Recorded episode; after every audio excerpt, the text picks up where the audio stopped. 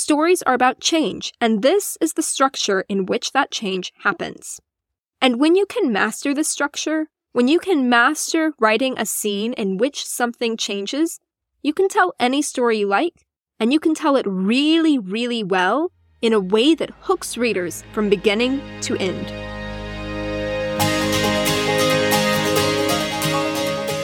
Hello and welcome to Your Next Draft. I'm Alice Sudlow, and in this podcast, I'll teach you how to finish your first draft, edit your next draft, and craft a publication-ready novel. I am a developmental editor, avid reader, and story nerd.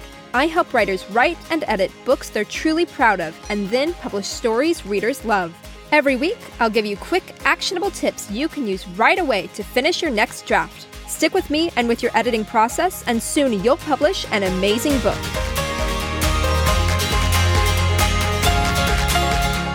Welcome to Your Next Draft. Today, I'm going to break down a scene of a novel and show you how it works. Because scenes are the building blocks of story. In fact, they're tiny, complete stories all on their own. And so one of the most important skills that you can develop as a writer is the skill of writing and editing great scenes. That's what the last couple episodes of the podcast have been all about. In episode 8, I shared the definition that I use for a scene, and I outlined what every scene must include. And in episode 9, I shared a series of questions that you can use to analyze what's happening in your scenes and whether they're working or not. But I hear from writers all the time that just hearing these concepts once or twice is not enough to fully master them. Plus, it's a lot easier to grasp the theory of how scenes work when you look at examples from actual scenes. So in this episode, I'm going to do a scene analysis of a scene that works from a published book. I'm going to analyze the first scene of Looking for Alaska by John Green, which is one of my favorite young adult novels. I'm going to apply everything that I talked about in episodes 8 and 9, so if you haven't listened to those yet, be sure to check them out after this episode for even more exploration of the concepts that I'm going to talk about. And if you enjoy this analysis and you find it helpful, let me know. I'm probably going to make this a series where I periodically select a new book to analyze and I break down the first scenes so that you can see how it works. This kind of analysis is really fun for me, and I hope that it's really helpful to you as well. So here's how this is going to work. First, I'll give you a quick synopsis of the scene. Then, I'll look at some basic information about the scene. The word count, the characters, the location, the time span, and the markers that indicate to me where this scene begins and ends. Then I'll apply 5 scene analysis questions to determine the story event, or put another way, the purpose of the scene. Next, I'll break the scene down according to the 6 elements of story, the 6 moments that every scene must have so that you can see how this scene is plotted. And finally, I'll give a little high-level overview of why this scene works and how it plays into the larger story of the novel. Before we get started, I want to give you 2 things so you can follow along with this episode. First, before I analyze this scene, you can go read it for yourself. If you go find the book on Amazon, you can use the Look Inside feature to read the first few pages for free. That actually includes the first 4 or 5 scenes, they're quite short. I've included the link to the book on Amazon in the show notes, so you can head there now and read the scene. And second, I've also compiled the analysis that I'm about to share with you into a guide that you can download. If you listened to episode 8 or 9, you've seen the scene analysis worksheet. I completed that worksheet for this scene, so you can download it and follow along with my analysis in this episode. You can get that download by going to alicesudlow.com/LFA. And of course, that link is also in the show notes. All right, ready for this analysis? I'm excited for this. Let's dive in. Let's start off with a synopsis of the scene. Of course, this episode will make the most sense if you head over to the link in the show notes and you give the scene a quick read. It's short, I promise, but if you're driving or you're away from your phone, don't worry. I've got you covered. The title of this chapter is 136 Days Before. That's sort of a cross between a chapter title and a chapter number, and it's how John Green marks all the chapters in this book. They start at before, and they count down to a midpoint in the story where something really dramatic happens, and then they switch to after, and they start counting up. And this scene opens with this line. The week before I left my family and Florida and the rest of my minor life to go to boarding school in Alabama, my mother insisted on throwing me a going-away party. I wanted to read that line as is because it just gives us so much great context. You know exactly where this whole story is beginning. So in this scene, Miles attends his going-away party. He isn't happy about it, he didn't want a going-away party, and worse, only 2 people show up, 2 people he's not even really friends with. He pretty much fails at making small talk with them until they go home. And then his parents look really sad, and they ask him if this is why he wants to leave, because no one came to his party. And he tells them, no, it's not. But they still look really sad, and they clearly don't understand why he wants to leave, and he knows that his mom really doesn't want to let him go, even though his dad attended the same boarding school when he was Miles' age.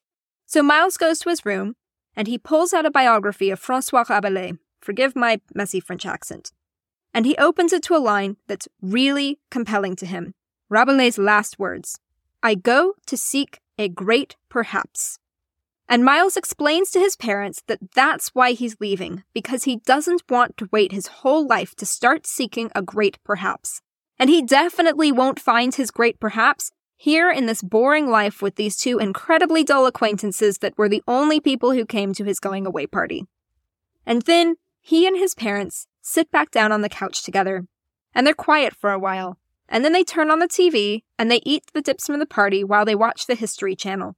And the last part of the last line is, "And as going away parties go, it certainly could have been worse." So that's what happens in this scene. Let's take a look at some scene basics to see what we're working with.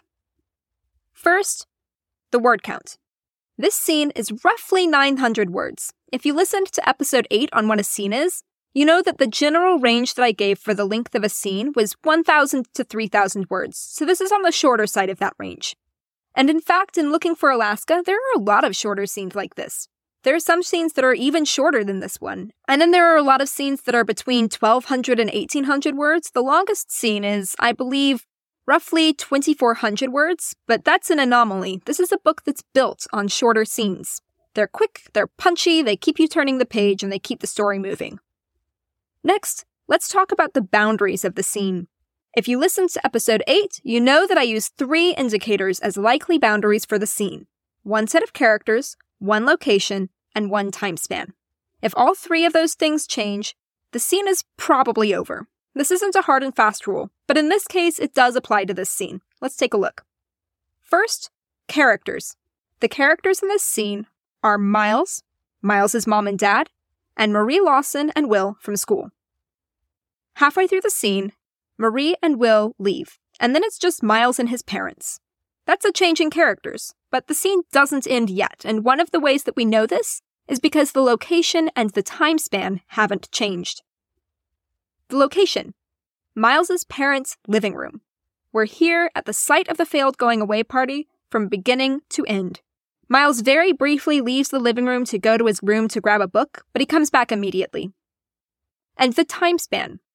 I would guess that this scene spans about 2 hours. That's probably the length of an awkward failed party and the debriefing afterwards. And there are no breaks here. Miles doesn't say, "A couple hours after Marie and Will left, my parents came up to my room to ask me whether I was okay." The scene just flows straight through that whole time span of 2 hours. So this scene does follow my general guideline that a scene usually includes 1 set of characters, 1 location, and 1 time span. Before we move on from this, I also want to specify how I know where this scene starts and ends, because this can be really tricky for writers to figure out when they first start looking for scenes. Sometimes it's really obvious, but sometimes the boundaries between scenes are really hard to find, even in your own writing. Happily, for us in this case, it's easy. We have several clues. First, there's the visual look on the page. You can't see it, but I'm going to describe it to you. There's a chapter heading at the start. Remember, that's 136 days before. And then the next visual break is the next chapter heading, 128 days before. There are no line breaks anywhere in this scene, which is a common way that authors delineate between multiple scenes in a single chapter. And the chapter is just 900 words, which is pretty short and tough to fit more than 1 scene in. Second, there's boundaries that we just looked at. 1 set of characters, 1 location, 1 time span. Those are all met within this scene. And when the next chapter begins, it's set a week later when Miles arrives at boarding school in Alabama. So that's a really clear change. And finally, and most importantly, this scene includes a story event, a single event that moves the story forward and contributes to the overall plot. It also includes all 6 elements of story structure, everything from inciting incident to resolution, and then it stops. We haven't done that analysis yet, but that's what's coming next, and I'll show you how that works. Let's get right into it. To find the story event in this scene, I'll ask 5 questions about the scene. They'll help us drill down to the most important action and change in the scene. First, what's literally happening on the page? Miles' parents throw him a going-away party. Nice and straightforward. Second, what tactic are the characters using to get what they want? Miles wants his parents to understand why he's leaving, and so he tries sharing something personal and meaningful to him to explain himself and hopefully win them over to his way of thinking. And I'll add to this that before he shares something personal, he's kind of got a grit his teeth and just deal with it kind of attitude. He just wants to get things over with, to wait it out until this all dies down, but his parents keep harping on why is he leaving, is he really sad here, and so he's got to change his tactic. Third, what values change for one or more characters? I'm going to list several changes that I see in this scene. First, there's failed party to successful party. Miles starts out feeling pretty bad about how this whole party is going down, but by the end of the scene, when he's sitting with his parents on the couch eating dip and watching the History Channel, he thinks that this really isn't such a bad going-away party after all. Then there's misunderstood to understood. Miles' parents start off thinking that he needs a going-away party. Here's a line from the first paragraph, when Miles knows that no one is going to come to his party. Still, my mother persevered, awash in the delusion that I had kept my popularity secret from her for all these years. Then, after the 2 guests leave, his parents ask him all these questions about why he's leaving, which show they really don't get it at all. His mom thinks that he's sad because he doesn't have friends, and his dad thinks that he's going to follow in his father's footsteps. But really, Miles wants to go to seek a great perhaps, and when he explains that to them, they get quiet, and they stop pushing back against his plan to leave, and they just sit there quietly together and accept him. And the other change that I see here is a change from self-protection to vulnerability. Throughout the party, when Miles is surrounded by his parents and these couple of guests that he doesn't want to hang out with, Miles is pretty closed off. He doesn't want to engage very much. He's not going to try very hard at small talk. He's not really going to work at explaining himself to his parents. He's going for self-protection here. He's just kind of shut down, not really engaging. And then he chooses vulnerability. He decides to share with his parents why he's really leaving. So we get that shift from self-protection to vulnerability. And that brings us to question 4. What is the most important change in the scene? Here, I'm going to look over all of those changes that I listed, and I'll choose the one that's most important to the larger plot of this book. Which, of course, is something that's easier to do when you know the plot of the whole book, so I probably have an advantage over you here. I'm going to choose misunderstood to understood, and here's why. This book is about Miles' internal journey of growth as a person as he goes to seek a great perhaps. He's going to think at some point in this book that he's found it, and then he's going to experience some unexpected tragedy, and he'll have to reframe what seeking a great perhaps really means. This isn't really a story about learning to throw successful parties. It's about Miles' journey of internal growth, of understanding himself, and seeing and understanding the people around him. And so Miles, starting out misunderstood by his parents, and ending the scene understood, is right in line with that overall story. 5th, let's put it all together. What's the story event? I'm going to combine our answers to all of those questions that we just talked about into one single sentence that describes the whole scene. Here it is. After a lackluster going-away party, Miles tries to help his parents understand why he's leaving for boarding school. That's it. That's the whole scene, right there in one sentence. I could have skipped the whole synopsis at the beginning of the episode and told you just that, and you'd know everything you need to know about the scene and how it contributes to the story as a whole. So that's our story event. Now let's talk about how it works. The plot on the page that gets us from the start of this lackluster party to the end with Miles sitting with his parents in newfound understanding. Let's break down the scene according to the 6 elements of story. First, the inciting incident. Something happens to disrupt the protagonist's normal. Here, our inciting incident is that Miles' mom is throwing him a going-away party. That's the disruption in Miles' life. He's chugging along like normal, and then his mom decides to throw him a party that he doesn't want. Next, progressive complications. The conflict escalates as more complications happen. These events might make things better or worse, but they certainly make things more complicated. I'll list out some progressive complications that I see in this scene.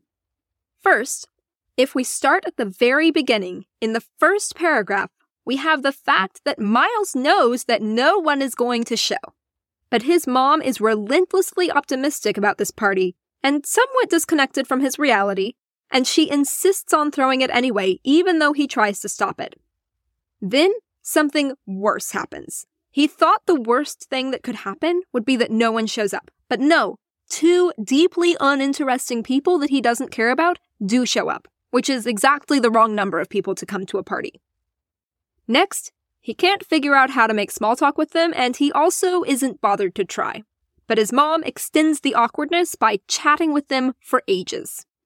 And when they leave, Miles sits on the couch with his parents, and he feels them pitying him. So those are all progressive complications, new events that escalate the scene. Next, we have the turning point. This is the largest, most problematic progressive complication which forces the protagonist to respond. In this scene, I consider this to be the moment when Miles' parents each offer a reasonable explanation that has nothing to do with Miles' true motivation. Miles' mom asks whether Miles wants to leave because no one came to his party, and his dad asks whether he's going because he wants to follow in his dad's footsteps. And in asking this, both of them reveal that they really just don't get it. Just like they didn't get it when he told them that he didn't want or need a going-away party, and it wasn't going to go well if they threw one. Which leads us to the crisis. In order to respond to the turning point, the protagonist must make a difficult choice. This is a choice between 2 bad things, best bad choice, or 2 good things, irreconcilable goods. Here, Miles is faced with this choice. Will he reveal something personal to him, the true reason that he's leaving for boarding school, and risk his parents still misunderstanding him even when he's shared something vulnerable? Or will he choose not to take that risk and not share that personal truth and guarantee that they'll continue to misunderstand him? And we see the choice that he makes in the climax. This is the moment when the protagonist takes action on the crisis choice and experiences the consequences. Miles chooses vulnerable honesty. He goes to his room, he gets a book that's important to him, and he reads them the line that's inspired this whole thing. "I go to seek a great perhaps." And he hopes that they'll understand that he has to leave to find it because he will not find it here. And after that climax, we get the resolution. This is the new normal after the climax. Something has changed since the scene began with the inciting incident. Here, Miles sits back down on the couch between his parents, in front of the spinach artichoke dip and the television, and they sit in silence for a while with this feeling of togetherness and understanding. And eventually, they turn on the TV and they watch the History Channel together, and Miles thinks this going away party isn't so bad after all. And what I want you to notice here is how different this is from the beginning of the scene. Miles goes from watching his mom put together this party that he really doesn't want and thinking about how badly it's going to flop, to actually sitting with his parents and enjoying their company and thinking that this right here is a pretty decent going away party. And he goes from feeling like his parents are misunderstanding him at every turn to feeling this quiet support and understanding from his parents. In this resolution, we see the results of that misunderstood to understood value shift that we identified earlier. We watched misunderstood happen throughout the inciting incident and progressive complications. In the turning point, the crisis, and the climax, we saw the moment where it changed from misunderstood to understood. And in the resolution, we see understood really happening and what that looks like in Miles's life. This right here is how stories work. It's how scenes work. It's how acts work. It's how novels work. It's how stories work. Stories are about change, and this is the structure in which that change happens. And when you can master the structure, when you can master writing a scene in which something changes, you can tell any story you like, and you can tell it really, really well in a way that hooks readers from beginning to end. Now, I also promised you that I'd give you some high-level overview of why this scene works and how it plays into the larger story of the novel. So I want to point out some things that I think this scene does really well, both on its own and in context. One thing that I think is great about this scene is that it's small and focused and normal. There's a really clear change here, misunderstood to understood. And better yet, that change comes with some internal shifts for Miles. He goes from self-protective to vulnerable. And that's a choice that we're going to see him be challenged to make throughout the rest of the book. We're really starting off from the very beginning with the kinds of stakes that are going to be challenging for Miles throughout this whole entire story. But with all of that, it's still a pretty small, low-stakes scene. It's setting the scene, so to speak, for the larger story. It's like the beginning of an adventure story when a character in a fantasy land leaves on a quest. Except that Miles lives in Florida in 2005, and for him, leaving on a quest means eating spinach artichoke dip with his parents in front of the TV before he goes to boarding school. So this is a really excellent example of a scene that reflects a regular, everyday, true-to-life moment, but it uses great scene structure to do it and make sure that it's interesting all the way through. Did you know that eating spinach artichoke dip could make for such a good story? And then, in the larger context of the novel as a whole, I love that this scene introduces the stakes and themes that we're going to play with throughout the whole book. If you read the book, what you'll find is that Miles spends a lot of time searching for his great perhaps, and wondering what it is, and then wondering whether that's really a worthwhile quest, or even the most interesting question for him to be asking here. And also, it introduces his parents, these characters who we can see want the best for him, and who may or may not always know what that looks like, but they're going to support him in what he needs, whether he realizes it or not. And the choice of whether to be honest and vulnerable with his parents or not is going to be another big thing for Miles throughout this book. So this scene has really strong story structure within itself. It takes a really banal, boring, normal moment of everyday life, and it adds just enough conflict and story structure to make it interesting. And it introduces the stakes and overall goal of the story and tells us where we're headed next, which is exactly what you want to do in the beginning of your book. So there you go. That's how the opening scene of Looking for Alaska works. And I think it works really, really well and is a great example of an effective scene in a young adult novel about a teenager grappling with his reality and being really challenged to shift his worldview as he matures and grows up. Like I mentioned earlier, I do have a free download for you, a guide to all of that analysis that I just did. I filled out the scene analysis worksheet for this scene, and you can download that guide and reference everything that I just talked about there. If this episode was helpful for you, I encourage you to download the guide and then go read the full scene and map everything I say in the guide onto that scene. See if you can identify the things that change in the scene, the story event, all the elements of story from inciting incident to resolution. That's excellent practice to start seeing how all this scene theory and story theory really works. You can get that guide by going to alicesudlow.com/LFA. And you can go read the first chapter of Looking for Alaska on Amazon for free. Check the show notes for that link. And to take it a step farther, I want you to follow up my analysis with your own analysis. You have two choices here. First, you could go ahead and read the second scene of Looking for Alaska and complete the same analysis for that scene. It's a bit longer than this one and a little bit trickier to analyze, but I think you're up to the task. I'll give you a hint. The scene begins with the line, "Florida was plenty hot, certainly, and humid too," and ends with the line, "All right, meet you at the lake in a few minutes then," the colonel nodded. Or your second choice is to pull out your own manuscript and do this analysis for your own first scene. Can you find everything that we talked about here in your scene? Can you find your story event? Every story element from inciting incident to resolution. This, after all, is the real goal, for you to use the story theory I'm talking about here to figure out exactly what changes you should make to your own story. Analysis is really fun. Well, I think it's fun anyway. We all know that I absolutely love editing. But the more exciting thing for you as an author is to go forward in your scene edits with more confidence and making more effective changes to your story. So go try your hand at analyzing a scene, either the second scene of Looking for Alaska or the first scene of your own novel. And be sure to grab the scene analysis guide that I created for this first scene of Looking for Alaska so that you can look through it and see how all of this really works. Get that guide by going to alicesudlow.com/LFA and enjoy analyzing some amazing scenes. That's it for this episode of Your Next Draft. If you enjoyed what you've just heard, go ahead and subscribe so you don't miss the next episode. And while you're at it, would you mind leaving a rating and review? That makes a huge difference in helping other writers discover this podcast too.